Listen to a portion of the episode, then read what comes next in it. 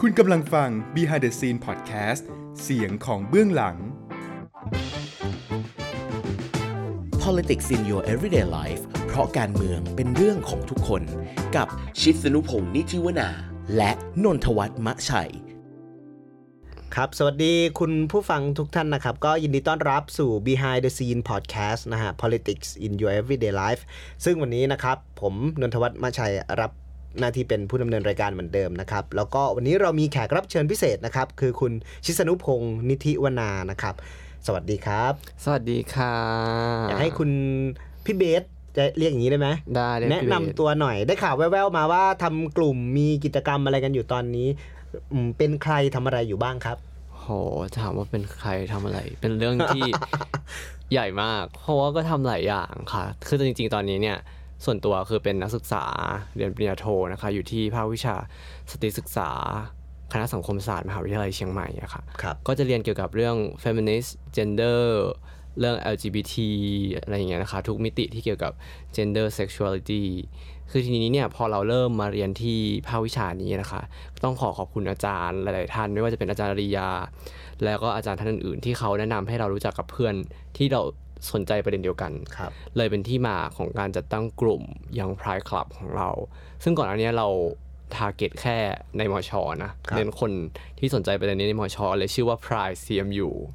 ถ้าเกิดใครเคยได้ยินชื่อเนาะย้อนๆไปก็จะยังแบบใช้โลโก้ที่เป็นแบบเหมือนช้างของมอชออะไรอย่างเงี้ยอยู่ซึ่งอันนี้เกิดเกิดกลุ่มนี้ก่อนที่จะมีกระแสการเคลื่อนไหวอ่า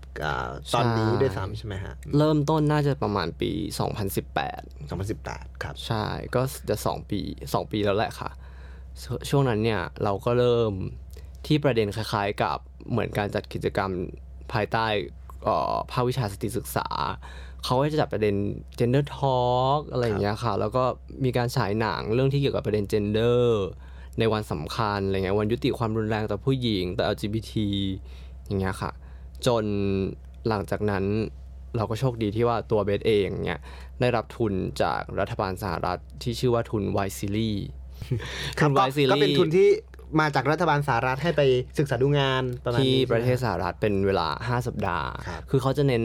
ทุนนี้จะเริ่มต้นในรัฐบาลของบารักโอบามานะคะที่เขาเน้นกลุ่มเยาวชนในเอเชียตะวันออกเฉียงใต้ อันนี้เอเชียตะวันออกเฉียงใต้จริงๆไม่ใช่แบบแบบเพจจือปาก ก็คือให้ไปศึกษาค่ะ ไปเรียนรู้แล้วเอามากลับมาพัฒนาประเทศนี้ ตัวเบสไปในทีม civic engagement ก็เหมือนเป็นการมีส่วนร่วมของพลเมืองเนาะเป็นภาคประชาสังคม ใช่ ซึ่งมันก็จะมีหลายๆธีมนะครับ ตอนนี้ก็ยังมีทุนนี้อยู่แต่ไม่แน่ใจว่าโควิดอาจจะมีผลกระทบ แล้วก็เรื่องของการเปลี่ยนรัฐบาลด้วยเอ่อมันก็จะมีทุนในเรื่องของด้าน environment สิ่งแวดล้อม แล้วก็เป็นเรื่องของ social enterprise กับแบบธุรกิจเพื่อสังคม อย่างเงี้ยค่ะ ก็มีทั้งยุ่นเยาวชนถึง 25 ปี แล้วก็มากกว่า 25 ปีครับใช่ทีนี้พอพอได้ทุนจากเอ่อรัฐบาลสหรัฐให้ไปศึกษาดูงาน 5 สัปดาห์ในอเมริกานะฮะ แล้วก็เลือกเออเรื่อง civic engagement ใช่ไหมฮะ แล้วก็กลับมาทำอ่ากลุ่มยังพลายในเชียงใหม่ เป็นยังไงบ้างครับหลังจากนั้น ใช่ คือโชคดีมากคือตอนนี้ต้องบอกว่าอายุประมาณ 20 กลางกลางยี่สิบห้าในสองปีที่ผ่านมาที่ไปก็คือจะประมาณยี่สิบสองยี่สามเนี้ยค่ะ ก็ได้ไปอบรมใน มหาลัยที่เขาเป็นโฮสต์นะคะ ชื่อว่า University of Nebraska Omaha เป็นรัฐเล็กๆ ถ้าใครเคยฟังเพลง Lady Gaga You and I ครับเป็นอ่าเป็นรัฐทุ่งนา เป็นรัฐเอ่อทุ่งข้าวโพด ก็จะแบบมีความบ้านๆ มีความ romanticize เบาเออ อะไรแบบนี้ ซึ่งก็ไม่แน่ใจว่ามันมีความ progress หรือว่าความก้าวหน้าเชิงความคิดเชิงเอ่อแนวคิดมากน้อยแค่ไหนอะไรอย่างเงี้ย เพราะว่าถ้าดูใน map จากการเลือกตั้งที่ผ่านมาก็เป็น red state ๆอืมค่ะ แต่เมืองที่ไปเนี่ยโชคดีว่าหลายคนอาจจะที่ติดตามในเรื่องของธุรกิจอาจจะรู้จัก Warren Buffett ครับคือเขาเลือกที่จะไม่อยู่ในเมืองใหญ่ เขาเลือกที่ไปอยู่ในเมืองที่เบสไปเรียน ทีนี้เนี่ยเขาก็ได้นำเงินหลาย ๆ หลาย ๆ อย่างที่เขาหารายได้มาไปให้กับพวกองค์กรเพื่อสังคม มหาลัย หรือว่าเทคโนโลยีทางการแพทย์ทำให้เมืองนี้เป็นเมืองที่เติบโตมากในเรื่องของ social enterprise social organization เหมือนองค์กรเพื่อสังคมอะนะคะ ทีนี้เราก็ได้ไปดูองค์กรหลายๆองค์กรมากเลยองค์กรที่ทำกับเยาวชน ผู้หญิง เยาวชนเอ่อ refugee ผู้อพยพเอ่อแล้วก็องค์กร LGBT ซึ่งโชคดีมากมหาลัยที่เบสไปเป็นมหาลัยที่อยู่ในพื้นที่ red state ครับแต่มีองค์กร LGBT ที่เข้มแข็งที่สุดใน among red state อะเออคือก็คือเหมือนยืนหนึ่งในหมู่เอ่อ คนที่ไม่เห็นด้วยอะไรอย่างเงี้ยอ่าเออมันก็เลยเป็นอินสปายให้เราเออ collect element ต่างๆ ที่มันน่าสนใจในองค์กรเขาเอากลับมาช่วยยังพราย ประกอบกับเอ่อโครงการที่เราไปเนี่ยเขาจะมีทุนสนับสนุนเนาะทำให้เราได้จัดกิจกรรมดีๆ มากมายขึ้น ช่วงนั้นก็จะมีเอ่อกิจกรรมที่ชื่อว่า gender talk contest ก็คือเหมือนประมาณว่าจะให้คือปกติที่เราจะจัด gender talk จะเลือก speaker ที่เขาค่อนข้างเอ่อ มีชื่อเสียงเนาะส่วนมากก็จะเป็นผู้ใหญ่แล้ว Gender Talk Contest เนี่ยก็จะเป็นกิจกรรมที่เหมือนเราเน้นให้เยาวชนได้มีสิทธิ์มีเสียงออกมาพูดในสิ่งที่เขาเจอที่เขาสนใจ ก็ move ไปถึงช่วงเชียงใหม่ Pride คือพอเราจัดกิจกรรมมาได้ช่วงหนึ่งตอนนั้น น่าจะประมาณ 6 เดือนแล้ว เรารู้สึกว่ามันเริ่มอิ่มตัวกับการจัดในมหาลัย แล้วทีนี้เราเห็นว่าเออเราจัดในมหาลัยก็จริง แต่เราโปรโมตต่างๆ ไปภายในโดยการใช้แพลตฟอร์มโซเชียลมีเดียเนาะมีการใช้ Facebook มีการใช้ แบบแชร์ลงไปเงี้ยทำให้เราเห็นว่าจริง ๆ แล้วคนที่สนใจกิจกรรมของเรา มันไม่ได้มาจากแค่ CMU อืมมันมา มันมาจากมหาลัยอื่น ๆ มาจากเอ่อคนจากกรุงเทพจากขอนแก่นอะไรอย่างเงี้ย อยากมาร่วมกิจกรรมเรา ทีนี้เราเลยมองไปไกลมากว่าอยากจัดการเดินพรายอือฮึเหมือนต่างประเทศ การเดินขบวน ซึ่งในช่วงนั้นก็ยังอยู่ในรัฐบาลอ่าพลเอกท่านหนึ่งนะฮะก็โอเคพลพลเอกประยุทธ์ คือการรวมตัวการเดินขบวนในช่วงนั้นเนี่ยจะถูกเหมือนมิสลีดเนาะอือฮึคือการเดินเพื่อสิทธิพลเมืองอะไรอย่างเงี้ยจริง ๆแล้วมันอาจจะไม่จำเป็นที่จะต้องเกี่ยวกับอุดมการณ์ทางการเมืองอย่างเดียวอืมค่ะ ก็เลยทำให้เหมือนเราก็กังวลนิดนึง แต่เราโชคดีมากที่พอเราเริ่มทำกิจกรรม เกี่ยวกับประเด็นเรื่องสิทธิ เรื่องความหลากหลาย เรื่องเออความเท่าเทียมเนี่ยทำให้เราได้เจอกับ พอเราทำเรื่องประเด็นสิทธิ ความหลากหลายความเท่าเทียมเนี่ยมันทำให้เราได้เจอกับเอ่อพี่ๆแอคทิวิสต์หลาย ๆ คนเออมันก็เลยทำให้เราเนี่ยได้ไปคุยเรื่องจะจัดเชียงใหม่พรายกับพี่เขาอืมพี่คนหนึ่งที่เป็นตัวตั้งตัวตีก็คือคุณต้นศิริศักดิ์ชัยเทศอืมหลายคนอาจจะเห็นพี่เขาก็คือมันเป็นเออเขา identify ตัวเองว่าเป็น queer ที่แบบว่าอ่าใช้ทรงผมที่เออเออจะใช้เวลาหัวล้านเหรอ ได้ได้จะได้ เป็นเออมีลุคเป็นคนหัวล้านอืมที่มีลุค queer queer แต่งซึ่งตัวแบบ ซึ่งก็เห็นเขาในในในกิจกรรมประมาณนี้เนี่ยเป็นบ่อยๆ เลย ใช่ ไม่ว่าจะเป็นกิจกรรมเรื่องสิทธิของคนเฉพาะกลุ่มเซ็กซ์วอร์เกอร์อะไรอย่างเงี้ยแต่แต่กิจกรรมแบบขับเคลื่อนเพื่อประชาธิปไตยเขาก็จะมีส่วนร่วมด้วย ค่ะ ก็ชีก็บอกว่าเออถ้าจะจัดเนี่ยก็จัดยิ่งใหญ่ไปเลย อันนี้คือกอบเสียงชี ก็เลย เราเลยได้โมเดลเนาะคือเชียงใหม่ Pride เนี่ย มันเคยจัดครั้งหนึ่งใน 22 กุมภาพันธ์ปี 2008 แล้วก็ 2009 ครับ ทีนี้เนี่ย เราก็อยากจัดอีกทีในตอนตอนปี 2019อย่างเงี้ยแล้วเราก็ไม่รู้ว่า เออ มันก็มีประวัติศาสตร์ คือเชียงใหม่ Pride มันก็จะมีประวัติศาสตร์นิดนึงที่หลายคนอาจจะไม่รู้จักเนาะคือตัวเบสเองเนี่ยก็เป็นคนที่เป็น native เชียงใหม่เนาะเกิดและโตที่เชียงใหม่ แต่เบสเองก็อาจจะไม่ได้มีสิทธิ์ที่รู้เรื่องของสิทธิในตอนที่เราเด็ก ตอนเด็กเนี่ยเราก็จะรู้สึกว่าเออเชียงใหม่เนี่ยเป็นเชียงใหม่เนี่ยเป็นเมืองที่แบบรวมถึงประเทศไทยด้วยนะอืมเป็นประประเทศที่แบบยอมรับทุกเพศนะ เป็นอะไรก็ได้ขอให้เป็นคนดีควออืมเอ็นคอร์หรือแบบ เออนั่นแหละ เราก็ไม่รู้สึกว่ามันมีสิทธิอะไรที่ต้องมาเรียกร้องในสังคมอีกแล้วอะไรอย่างเงี้ยแต่พอเราเข้ามหาลัยแล้วก็มาอยากจัดพรายแล้วก็ได้มาย้อน ประวัติศาสตร์ กับคนที่เขาเป็นคนที่อยู่ในประวัติศาสตร์ในการขับเคลื่อน ไม่ว่าไม่ใช่แค่เรื่อง gender แต่เป็นเรื่องสิทธิมนุษยชนมามาตลอดเงี้ยแล้วก็รู้ว่าตอนปี 2008เนี่ยเป็นครั้งแรกที่จัดเชียงใหม่พรายแล้วใช้ชื่อว่าเชียงใหม่เกย์พรายในสมัยนั้นคำว่า LGBT มันยังไม่บูมเนาะถ้าย้อนไปในประวัติศาสตร์ของการขับเคคือลื่อมันนก็สิบกว่าปีมาแล้ว ใช่ มันจะมีคำว่าเกย์เลสเบี้ยนอะไรอย่างเงี้ยมาก่อน แล้วคำว่าทรานเขาว่าไบเซ็กชวลอะไรค่อยมาทีหลัง ทีนี้เนี่ยเมื่อก่อนก็จะใช้เชียงใหม่เกย์พราย ก็จัดไปในปี 2008ตอน2009เนี่ยพอจัดอีกรอบเนี่ยตอนนั้นมันมีบรรยากาศของการเมืองที่เรียกว่าเอ่อเสื้อเหลืองเสื้อแดงค่ะ ก็ทำให้มีคนมองว่าการรวมขบวนเดินขบวนของเกย์เนี่ยมันเป็นเป็นเกย์กลุ่มที่สนับสนุนอีกกลุ่มหนึ่งหรือเปล่าที่คนในโลคอลในสมัยนั้นที่เป็นเสื้อสีหนึ่งเนี่ยเขาไม่ได้สนับสนุนอืมทีนี้มันก็เลยทำให้เกิดการปลุกระดมเนาะคนที่ไม่เห็นด้วยกับ คนอีกสีหนึ่งมาพยายามที่จะต่อต้านกลุ่มขบวนกลุ่มคนที่จะมาจัดขบวนเกย์พรายปี 2009ทำให้ในปีนั้นเนี่ยมันมีการล้อมขบวน แล้วทำให้ขบวนไม่สามารถเดินได้ มีการขับไล่อะไรเงี้ย ซึ่งตัวเบสเองเป็นคนรับสารมาแบบจากการรับฟังเนาะ เราก็ไม่สามารถรู้ดีเทลแล้วก็ความรู้สึกได้ อาจจะให้ทุกคนไปติดตามได้ในเนื้อข่าวหรือว่าเนื้อหาของคนอื่น ๆ อาจจะไปดูพี่ต้นพูดอะไรเงี้ยค่ะ เออ มันก็เลยทำให้กิจกรรมนี้จัดไปไม่สำเร็จ ผ่านมา 10 ปีจนถึงปี 2019 เราก็มารู้เหตุการณ์นี้เราก็รู้สึกว่าเออมันน่าตื่นเต้นนะ ว่าจากไซส์ของเราที่เราได้รับรู้ของการขับเคลื่อน LGBT ในในตอนปี 2018-2019 นั้นนะเรารู้สึกว่าประเทศและชุมชนในเชียงใหม่มันค่อนข้างที่จะเปิดกว้างมากพอสมควร แล้วมันถึงเวลาแล้วแหละ ปรากฏประประจวบเหมาะว่าเรามีเวลาในการจัดตอนนั้นประมาณ5-6 สัปดาห์มั้งที่จะถึง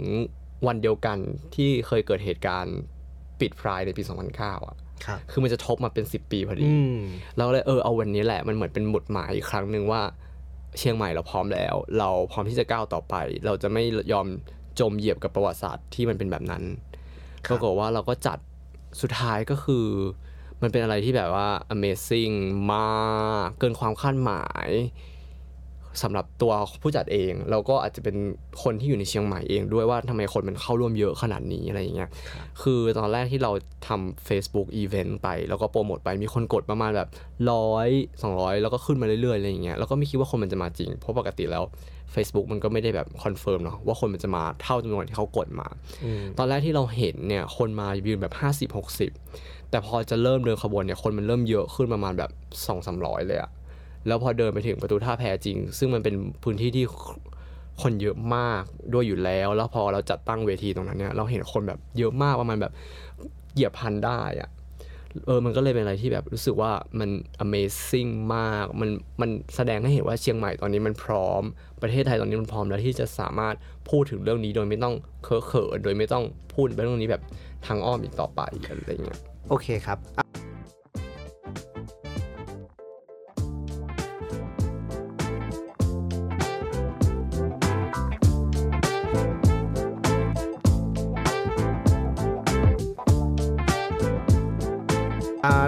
สรุปอย่างนี้ว่าถ้า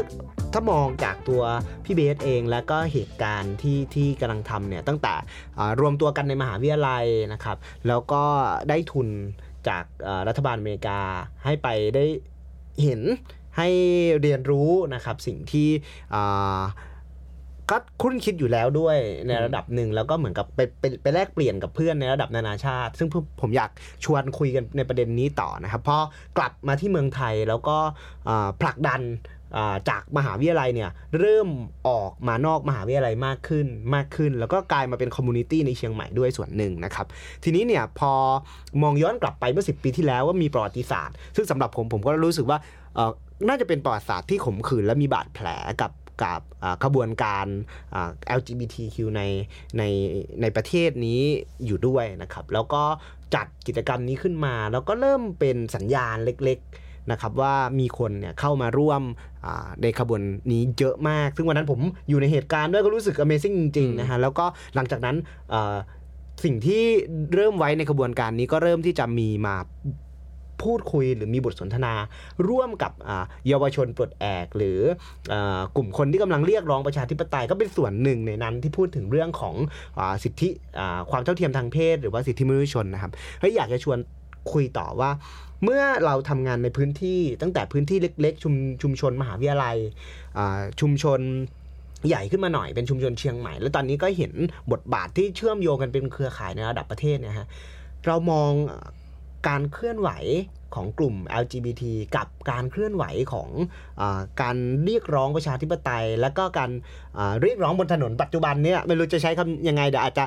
ต้องช่วยให้พี่เวสช่วยคิดหน่อยว่าเฮ้ยเราควรจะเรียกมันเป็นยังไงเนี่ยบรรยากาศตอนนี้มันเป็นยังไงบ้างแล้วเราจะนิยามว่าไอ้ข้อเรียกร้องจริง ๆ เหล่านี้ที่กำลังพูดกันอยู่นะฮะเราพูดถึงอะไรเราอยากได้อะไรเราอยากเห็นอะไร ความใฝ่ฝันของเราคืออะไรบ้างครับ อืม เยอะ คือจริงๆแล้วอยากจะบอกก่อนว่าเอ่อเมื่อกี้ที่พูดมาว่าเรียกร้องบนถนนอะไรอย่างเงี้ยจริง ๆแล้วเราอยากจะบอกว่าการเรียกร้องบนถนนมันเป็นหนึ่งเมธอดหนึ่งเนาะที่คนเราจะออกมาเพื่อที่จะพูดถึงสิทธิของตัวเอง แล้วก็รวมถึงพรายด้วยมันก็เป็นอีกเมธอดหนึ่งที่ LGBT จะออกมาพูดถึงเรื่องของตัวเองประเด็นของตัวเอง แต่ในความจริงแล้วเนี่ยเราอยากจะบอกว่าเอ่อ คนทำงานในเรื่องนี้ไม่ว่าจะเป็นเรื่องสิทธิเรื่องประชาธิปไตย เรื่องความหลากหลายทางเพศความเท่าเทียมทางเพศเนี่ยเราพยายามที่จะขับเคลื่อนในทุกพื้นที่ไม่ใช่แค่บนถนน เราเข้าไปในตึกแล้วคุยกับพออเราไปคุยกับทุกที่มาแล้ว แต่สุดท้ายแล้วมันอาจจะถึงจุดที่ว่ามันควรจะต้องลงถนนแล้วอะเบสคิดว่ามันเป็นแบบนี้มากกว่า คือสำหรับตัวยังพรายเองเนี่ย เราแน่นอนว่าเราไม่ได้ขับเคลื่อนแค่การจัดพรายเนาะเรามีการพูดคุยเกี่ยวกับมหาลัยเรื่องของของกฎเกณฑ์ที่จะต้องเอื้อต่อสิทธิของนักศึกษาที่เป็น LGBT ผู้มีความหลากหลายทางเพศ คนข้ามเพศโดยเฉพาะอะไรอย่างเงี้ยที่เขาโดนเรื่องของการแต่งกายตามเพศสภาพ เรามีการขับเคลื่อนบนพื้นที่โซเชียลมีเดียใช้ทั้งอ่อ Facebook Twitter Instagram อย่างเงี้ยค่ะ หรือแม้แต่ YouTube เบสคิดว่าการขับเคลื่อนทางการเมืองสุดท้ายแล้วอะมัน ก็ควรที่จะยึดโยงเกี่ยวกับหลาย ๆ พื้นที่เหมือนกัน แล้วก็ตัวยังพรายเองเนี่ยเรากล้าพูดเลยนะคะว่าเราไม่ได้ขับเคลื่อนแค่ประเด็นของ LGBT อย่างเดียว เพราะว่าก่อนที่เราจะมาทำเรื่อง LGBT เนี่ยเราก็ทำเรื่องของการเมืองสิทธิมนุษยชนคือ คือสิทธิประชาธิปไตย สิทธิการเป็นพลเมืองเนี่ยมันก็อยู่ในตัวเราทุกคนนะการที่เราจะออกมาพูดเรื่องสิทธิของ LGBT เราก็ต้องเอาพลเออเราก็ต้องเอาสิทธิของความเป็นประชาธิปไตยสิทธิของการเป็นพลเมืองมาพ่วงด้วย ดังนั้นเองเนี่ยยังพรายเองก็ส่วนตัวเบสนะดังนั้นเองส่วนตัวเบสก็เลยมองรู้สึกว่า คนที่มาขับเคลื่อนประชาธิปไตยหลายคน อาจจะมองว่าเออฉันต้องการประชาธิปไตยอย่างเดียว แต่ฉันไม่เห็นความสำคัญของการขับเคลื่อนความเท่าเทียมทางเพศ ฉันไม่เห็นด้วยกับความหลากหลายทางเพศ คือสุดท้ายแล้วยูจะบอกว่า ต้องการสิทธิมนุษยชน หรือว่าเสรีภาพในการพูดถึงในด้านการเมือง แต่ยูไม่ให้พื้นที่เกี่ยวกับสิทธิของคนอื่นๆ หรือประสบการณ์ปัญหาของคนอื่นๆ มีบทบาทในการสร้างสังคมที่เราจะอยู่ด้วยกันเคารพซึ่งกันและกันเนี่ยเบสคิดว่ามันไม่ใช่ ดังนั้นเบนรู้สึกดีใจมากที่ตอนนี้ใน movement ไม่ว่าจะเป็น movement การเมืองในเชียงใหม่ movement ในการเมืองในที่กรุงเทพ ที่เขาจะให้พื้นที่กับ ไม่ว่าจะเป็นสปีกเกอร์พื้นที่บนถนนพื้นที่บูธเกี่ยวกับคนหลาย ๆ อัตลักษณ์ ไม่ว่าจะเป็นผู้พิการเอง ไม่ว่าจะเป็นแรงงานข้ามชาติอ่า sex worker นะคะผู้หญิง LGBT หรือแม้แต่ตอนนี้ที่ก็มีกลุ่มใหม่ ๆ ใน LGBT ไม่ว่าจะเป็น asexual non binary queer อะไรอย่างเงี้ยค่ะเบลรู้สึกว่ามันเป็นอะไรที่ประทับใจมาก ทีนี้ถ้าเกิดว่า จะบอกว่าปรากฏการณ์ของออการพูดเรื่องของออความเท่าเทียมทางเพศเนี่ยจู่ๆมันจะผุดขึ้นมาเลยเนี่ย ผมคิดว่าอันนี้ก็ก็ไม่ใช่ มันมีมาอย่างยาวนานของมันถึงแม้ว่ามันอาจจะไม่นานมากแต่ว่าเราก็เห็นว่ากระบวนพาเรดหรืออะไรต่างๆ ยังพลายเมื่อ 10 ปีที่แล้ว 2008-2009 เนี่ยเอ่อมันก็เป็นจุดเริ่มต้นเล็ก ๆ แล้ว ถึงแม้ว่ามันจะมีประวัติศาสตร์อย่างที่คุยกับพี่เบสเมื่อกี้นะฮะ แล้วหลังจากนั้นมันก็มีขบวนการเคลื่อนไหวกันมาตลอด อาจจะใต้ดินบ้างบนดินบ้าง เล็กบ้างใหญ่บ้างในไทยนะฮะ ทีเนี้ยพอเมื่อกี้เราแลกเปลี่ยนกันว่า เปิดพี่เบสก็มีโอกาสไปแลกเปลี่ยนกันในระดับเวทีนานาชาติเนาะเห็นทั้งปรากฏการณ์ในการมีพลวัตมีประวัติศาสตร์ ในในการขับเคลื่อนเรื่องนี้ในประเทศไทย แล้วก็มีโอกาสได้แลกเปลี่ยนกับกับต่างชาติด้วย อยากให้ชวนสะท้อนหรือชวนคุยกันหน่อยครับว่า สังคมข้างนอกเนี่ยเขาคุยอะไรกันคนข้างในคุยอะไรกันแล้ว แล้วมันตอนนี้มันไปถึงไหนแล้ว แล้วถ้าเกิดจะมอง movement ที่เชื่อมโยงเมื่อกี้ที่มีแอบโผล่ไว้นิดนึงว่ามันไม่ใช่แค่เรียกร้อง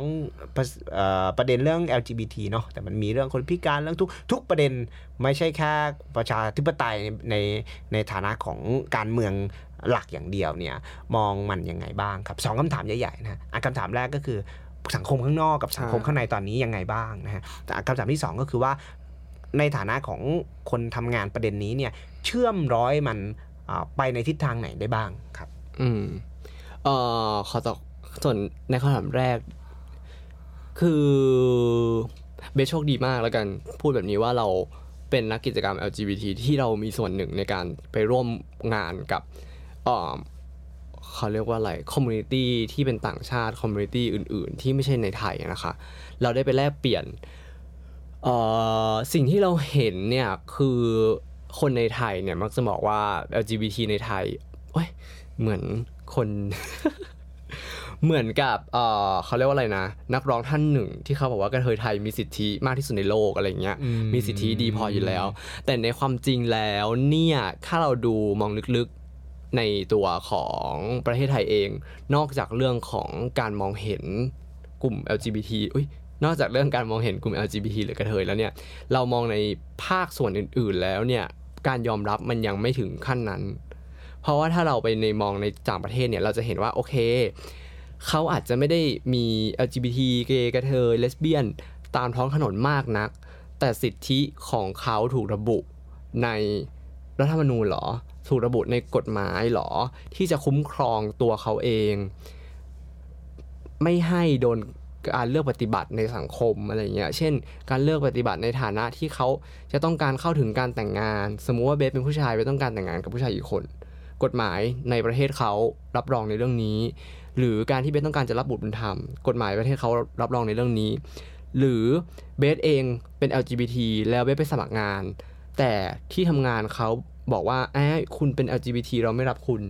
บางประเทศมีการรับรองเรื่องนี้ในรัฐธรรมนูญในกฎหมาย แต่ถามว่าสุดท้ายแล้วในประเทศไทยเนี้ยเรามีกฎหมายอะไรแบบนี้ไหม เรายังไม่มี สิ่งที่เบสอยากจะบอก แล้วก็บอกกับหลาย ๆ คนที่เข้ามาประเทศไทย เพราะเขาก็จะบอก โอ้ Thailand is the paradise of LGBT in Asia บลาบลาเบสบอกเลยว่า การที่คุณใช้ privilege ในฐานะ ที่คุณเป็นนักท่องเที่ยว หรือเป็นชาวต่างชาติ แล้วเข้ามาในประเทศไทย ใน community ที่เป็นชาวต่างชาติ แล้วเขาเปิดรับเปิดกว้างกับ LGBT คุณจะเห็นคนที่เป็น LGBT enjoy life ในนั้นแน่นอน เพราะว่าคนใน community นั้นเขาก็ยอมรับคนที่เป็น LGBT อยู่แล้วใช่ปะอืมแต่คุณลองนึกถึงใน community อื่น ๆ ในไทยอืมในระดับวิถีชีวิตประจำวันใช่การใช้ชีวิตในสังคมอะไรอย่างเงี้ยใช่ไหมถามว่าคนที่เป็นนักท่องเที่ยวเขาจะต้องไปแบงก์ไหม ถามว่าคนที่เป็นนักท่องเที่ยวจะต้องไปโรงพยาบาลไหมต้องไปสถานีตำรวจไปศาลไปทำเอกสารราชการเนี่ยเขาจำเป็นต้องไปไหมอืมไม่ แล้วสิ่งที่มันเกิดขึ้นคือ พื้นที่เหล่านี้เนี่ย พอมันไม่ได้เกิดการตั้งคำถาม มันไม่ได้เกิดการเผชิญหน้าของปัญหา หรือปัญหานี้มันไม่ได้ถูกนำขึ้นมาบนโต๊ะ คนก็จะไปให้ความสนใจแต่ว่า อุ้ยกระเทยแต่งตัวสวยกระเทยชอบแดนซ์แต่งตัวอะไรอย่างเงี้ย แต่ในพื้นที่นี้เนี่ยมันยังไม่ถูกนำเสนอ หรือเสียงเขาอาจจะยังไม่ดังพอ เบสก็เลยมองว่าสังคมไทยควรจะให้ความสำคัญ แล้วก็มีความก้าวหน้าในด้านนี้ด้วย อืมก็มีอะประหนึ่งว่านักร้องท่านหนึ่ง และอืมแก๊งเดอะแก๊งอะไรเงี้ยก็ก็จะพูดในทำนองที่ว่าเออเราเรียกร้องมากเกินไป เยอะเกินไปเอาแล้วเมื่อกี้แอบแอบเปรียบเทียบกันว่าเฮ้ยประเทศแต่ละประเทศเนี่ยมันก็จะมีการรับรองบางอย่าง มองว่าไอไอไอไอการตำหนิฝ่ายเนี่ยว่าเรียกร้องมากเกินไปเนี่ย ในความเป็นจริงมันคืออะไร มันเรียกร้องมากเกินไปไหมหรือมันยังน้อยอยู่หรือมันเขาพูดมาสั้น ๆ อย่างเงี้ยคือจริง ๆ แล้วถ้าเราพูดถึงว่าเราจะเรียกร้องมากเกินไปเนี้ยเนี่ยเราจะดูง่ายๆ เลยก็คือดูในในเรื่องของการใช้งบประมาณอะไรเงี้ยเราก็จะรู้ว่างบประมาณส่วนใหญ่เนี่ยแบ่งมาให้แค่การกระจายออกจากสุดกลางเนี่ยก็น้อยพอแล้วนะคะ แล้วจะกระจายมาถึงคนที่อยู่นอกจากคอมมูนิตี้ที่เป็นใหญ่ในสังคม หรือว่าเป็นคนที่อยู่ในชายขอบของสังคมอะก็จะยิ่งน้อยไปใหญ่ ถ้าเราดูในแบบนี้คือ LGBT คงจะเป็นแบบไม่ไม่ถึง 1%ที่รัฐจะใช้งบประมาณในการช่วยเหลือเขาหรือว่าออกกฎหมายอะไรให้กับตัวเขา ถ้าจะใช้คำว่ามากเกินไป แสดงว่าเราควรจะมีสิทธิอะไรอยู่แล้วในสังคม แต่ในปัจจุบันนี้เนี่ยเรายังไม่เห็นตัวกฎหมายอะไรที่จะมาเอื้อหรือปกป้อง หรือจำกัดการเลือกปฏิบัติในสังคมที่จะมีต่อกลุ่มนี้เลยอะ่ะดังนั้นการใช้คาว่ามากเกินไป มันควรจะใช้กับคนบางกลุ่มที่เอาภาษีของคนส่วนใหญ่ไปใช้กับ เรื่องส่วนตัวเรื่องชีวิตอะไรของเขามากกว่าอะไรอย่างเงี้ย อันนี้ก็เป็นสิทธิขั้นพื้นฐานมากๆเลยที่เรากำลังคุยกันอยู่ ใช่ เพราะฉะนั้นไอไอไอสิ่งที่มากเกินไปน้อยเกินไปอะไรต่างๆ เนี่ยมันมันมันมันอยู่นอกเหนือเกินกว่าเรื่องสิทธิขั้นพื้นฐานด้วยซ้ำอะไรเงี้ยเนาะ เพราะว่าเรื่องสิทธิขั้นพื้นฐานการมีชีวิตการอยู่กับคุณภาพชีวิตที่ดีขึ้นเนี่ย ตอนนี้มันไม่มีหรือมันมีน้อยเราก็ต้องการเรียกร้องตรงนั้นใช่ไหมฮะทีนี้เนี่ยพอเข้ามาคำถามที่สองแล้วก็ มันมาเชื่อมโยงกับกับการเคลื่อนไหวทางการเมืองอะมันก็จะมีกลุ่มต่างๆ มากมายที่เข้ามา เมื่อกี้เราบอกว่าเรามีประวัติศาสตร์บาดแผล กับกับกลุ่มที่เคลื่อนไหวทางการเมืองเมื่อ 10 ปีก่อนหรืออะไรก็ตาม ซึ่งผมคิดว่าอันนี้ประวัติศาสตร์เดี๋ยวคุณผู้ฟังก็น่าจะศึกษาย้อนหลังกันไปได้นะครับ ทีนี้พอเราเอาขบวนการเคลื่อนไหว LGBT เนี่ยเข้ามาในการเรียกร้องอประชาธิปไตยหรือ บนถนนหรือแล้วแต่ใครจะจำกัดความยังไงเนี่ยอือฮึมันเห็นภาพยังไงบ้างครับ เมื่อวันวันวันวันที่หกที่ผ่านมาที่เจ็ดใช่ไหมที่เจ็ดที่หมอผ่านกระมาเทยหมอตุ้งเอติ้งอม็อบตุ้งติ้งผมก็ไปเหมือนกันโหมันสนุกมากเลยเนาะมันมันเห็นภาพที่แบบว่าเราเรามี กองสันทนาการที่ใหญ่ที่สุดในโลกอยู่นะคือคือคือหมายถึงว่ามีความสนุกมีความเอนจอยมีอะไรอย่างเงี้ยใช่แล้วมันมันเชื่อมโยงกับประเด็นนะว่าบางบางครั้งเวลาเราอ่าไปม็อบเนี่ย เราก็จะเจอว่าผู้ดำเนินรายการ ตั้งแต่ผู้ดำเนินรายการกิจกรรม ยันเอ่อคนถือวอวิ่งไปวิ่งมาประสานงานเนี่ย ปฏิเสธไม่ได้เลยว่าเป็นกลุ่ม LGBT ด้วยส่วนหนึ่ง แล้วก็ทำงานกันแข่งขันมาก แล้วก็มีการพูดถึงในโลกออนไลน์ว่า โหนี่เหมือนกับบรรยากาศการจัดงานกีฬาสีเลยมีความอะไรเงี้ยเรามองมันยังไงฮะในเมื่อเราก่อนหน้านี้เราก็เคยทำอ่าประเด็นนี้ในมหาวิทยาลัยมาแล้วด้วย จะวิพากษ์วิจารณ์สิ่งที่เกิดขึ้นเหล่านี้อย่างไรได้บ้าง คือจริง ๆแล้ว ถ้าจะมองในจากมิติของการขับเคลื่อนในมหาลัยเนี่ยอาจจะอาจจะมองได้ไม่ชัด แต่ว่าก็ ก็คือมองได้อยู่ในลักษณะที่ว่าการ move เอ่อ movement ทางการเมืองในปัจจุบันเนี่ยเราให้ความสำคัญแล้วก็ถูกนำโดยเยาวชนนะคะ ซึ่งหลาย ๆ คนเนี่ยเขาให้ความสำคัญ แล้วก็ตัวของเขาเองก็อาจจะเป็นคนที่อยู่ในชุมชนของ LGBT ชุมชนของชาติพันธุ์ชุมชนของผู้พิการเองทำให้เสียงของคนเหล่านี้เนี่ยมีในการประท้วงใช่ไหมคะแล้วก็เบสมองว่า สิ่งสำคัญเลยก็คือว่า ถ้าเราย้อนไปในเรื่องของบาดแผลของการเมืองเนี่ย เรามองเห็นสิ่งที่มันปิดกั้นคนกลุ่มกลุ่มเรามองเห็นอะไรบางอย่างที่มันปิดกั้นคนกลุ่มเรามองเห็นการปิดกั้นคนกลุ่มอื่นออกจาก movement ทางการเมือง ยกตัวอย่างเช่น เวลาเอ่อกลุ่มทางการเมืองนี้จะด่าอีกฝ่ายหนึ่งก็จะด่าว่า โอ้ย คุณก็เอากระโปรงไปใส่สิอืมด่านักนายกที่เป็นผู้หญิงว่า เอ้า โอ้โห แต่งแต่งตัวแบบนี้แบบไม่ต้องพูดดีกว่า แต่งตัวสวยๆมาดีกว่าอะไรเงี้ยก็คือจะไปวิพากษ์วิจารณ์ความเป็นผู้หญิงของเขาอืมเออ หรือว่าด่าเขาว่าแรดด่าเขาว่ากะหรี่อะไรอย่างเงี้ย หรือใช้อัตลักษณ์ทางเพศ ใช้อัตลักษณ์ทางเรือนร่างมาเบียดขับกลุ่มฝ่ายตรงข้าม ซึ่งการกระทำแบบนี้เนี่ยมันทำให้คนบางกลุ่มในสังคมที่เขามีความหลากหลาย หรือเขาอาจจะมี background ที่เขาไม่สะดวกใจกับคำพูดแบบนั้นเนี่ยต้องถูกเบียดขับออกไปจากพื้นที่ทางการเมือง แต่สิ่งที่เราได้รับเห็นจากการเมืองล่าสุด ที่เราบอกว่าโอ้ยมันสนุกสนานมากมันต่างๆ เพราะว่าการทำการ movement ของในปีนี้ในระยะนี้เนี่ยมันพยายามที่จะเอื้อและให้ความสำคัญกับคนทุกกลุ่มไงคะดังนั้นเนี่ยมันก็เลยไม่มีการที่จะต้องมาเน็บแนมเรื่องของ identity เราพูดตรงๆเลย ในเรื่องของการเมืองที่เราต้องพูด เราไม่ต้องไปหยิบยกเรื่องของอัตลักษณ์คนอื่น เพื่อมาเบียดขับเพื่อมาทำร้ายฝ่ายตรงข้าม อืมอย่างมุกตลกหรือว่าการการล้อเลียนกันการแซวกันอะไรเงี้ยฮะเราก็จะเห็นได้เยอะมากในช่วงหลายสิบปีที่ผ่านมา ซึ่งตัวละครที่ถูกทำให้เป็นตัวตลกเนี่ย บางบางบางครั้งเนี่ยก็ก็มักจะเป็นกลุ่มที่เป็น LGBT อืมฮึนะฮะเอ่อมองประเด็นอย่างนี้ยังไงกับการที่จะนำไปสู่การเปลี่ยนแปลงในอนาคตที่จะถึง คือจริง ๆ แล้วเนี่ย พอพูดเราก็ต้องให้ความเป็นธรรมนะคะว่าจริงๆ แล้ว movement ล่าสุดเนี่ยมันก็ยังมีบางเรื่องที่ตัวเบสเองเนี่ยก็ไม่เห็นด้วย แล้วก็ยังมีดีเบตกันในทวิตเตอร์ในโซเชียลมีเดียแล้วก็ในพื้นที่ของการขับเคลื่อนเองเบสขอยกประเด็นหนึ่งแล้วกันที่น่าจะเห็นได้ชัดคือเราจะเห็น ดาราสาวข้ามเพศท่านหนึ่งนะคะ ก็คือพี่ม้าอนภาแต่สิ่งที่เราไม่เห็นด้วยคือนอกจากคำพูดของพี่ม้าแล้วเนี่ยไม่ใช่แค่เรื่องของความ aggressive ในการใช้คำพูดนะนะก็เป็นเรื่องของการที่ฝ่ายประชาธิปไตยเอง หรือคนที่ไม่เห็นด้วยกับพี่ม้าเนี่ยใช้คำพูดดูถูกพี่ม้าในเรื่องของอัตลักษณ์ คือแทนที่จะด่าว่าพี่ม้าพูดอย่างนี้ไม่ดีนะ เขาไปใช้เรื่องของตัวตนของอัตลักษณ์พี่ม้าเนี่ยมาด่าแทน อย่างเช่น ลุงพรชัยคือใช้ชื่อของพี่ม้าสมัยเป็นผู้ชายเนี่ยมาด่าครับแล้วก็ในในคำว่าลุงเนี่ยคือตัวพี่ม้าเองเขาเลือกที่จะใช้ชีวิตผู้หญิง นิยามตนเป็นผู้หญิงใช่ไหมแต่ถูกใช้เอ่ออัตลักษณ์ก่อนหน้านี้อัตลักษณ์ตามเพศกำเนิดมา discredit หรือมาทำลายเอ่อความเคารพ บนสิทธิในตัวเขาที่เขาต้องการจะเป็นผู้หญิงเนี่ยทำให้ตัวเราเองรู้สึกไม่เห็นด้วย เพราะว่าส่วนหนึ่งคือการสมมติการใช้ชื่อจริงที่เป็นชื่อต้นกำเนิดเนี่ยถ้าภาษาอังกฤษก็จะเรียกว่า dead name ก็คือว่าเหมือนเวลาเราเหมือนอย่างเบสเนี่ยคือเบสโอเคเบสโอเค ที่จะใช้ชื่อว่าเบสชิสนุพงศ์ใช่ไหมคะแต่ว่าถ้าสมมุติว่าใครรู้สึกว่าเอ้าชื่อมันแมนจังก็จะจะจะอยากจะพยายาม discredit เบสว่าเออเบสแบบเป็นกระเทยก็เลยใช้ชื่อผู้ชายอะไรอย่างเงี้ย เออ ซึ่งเราไม่ค่อยเห็นด้วยกับการ miss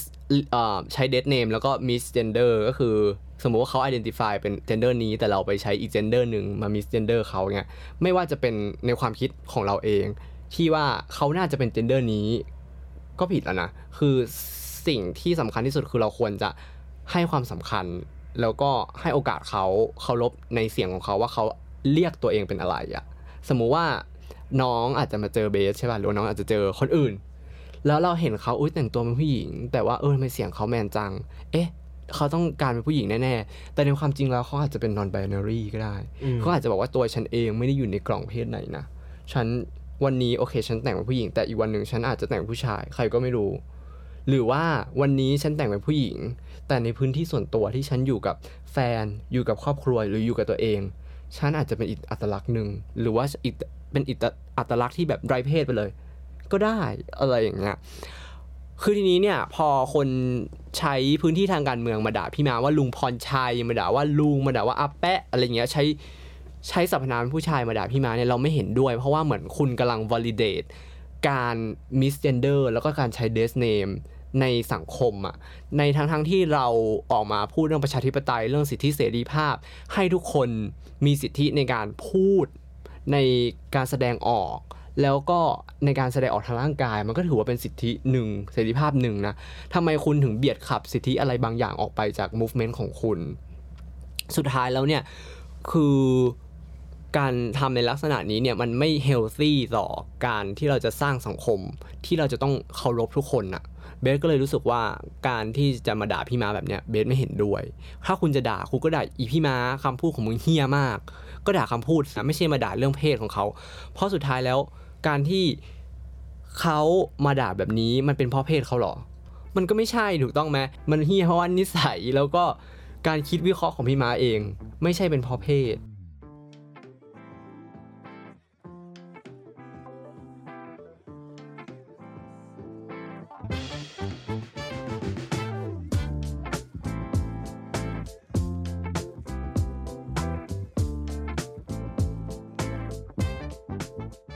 ครับก็วันนี้เราพักกันแค่นี้ก่อนนะครับ แต่ว่าใช่ยังมีประเด็นอีกเยอะมากเลยที่ที่จะพูดคุยกันต่อในสัปดาห์หน้านะครับ ก็ฝากทุกคนติดตามใน Behind the Scene Podcast Politics in Your Everyday Life EP ต่อไปด้วยนะครับสำหรับวันนี้ สวัสดีครับ สวัสดีค่ะ ติดตาม Behind the Scene Podcast เสียงของเบื้องหลังได้ทาง Apple Podcast Google Podcast Spotify YouTube Channel Behind the Scene และเว็บไซต์ behindthescene.co Behind the Scene ทุกเบื้องหน้ามีเบื้องหลัง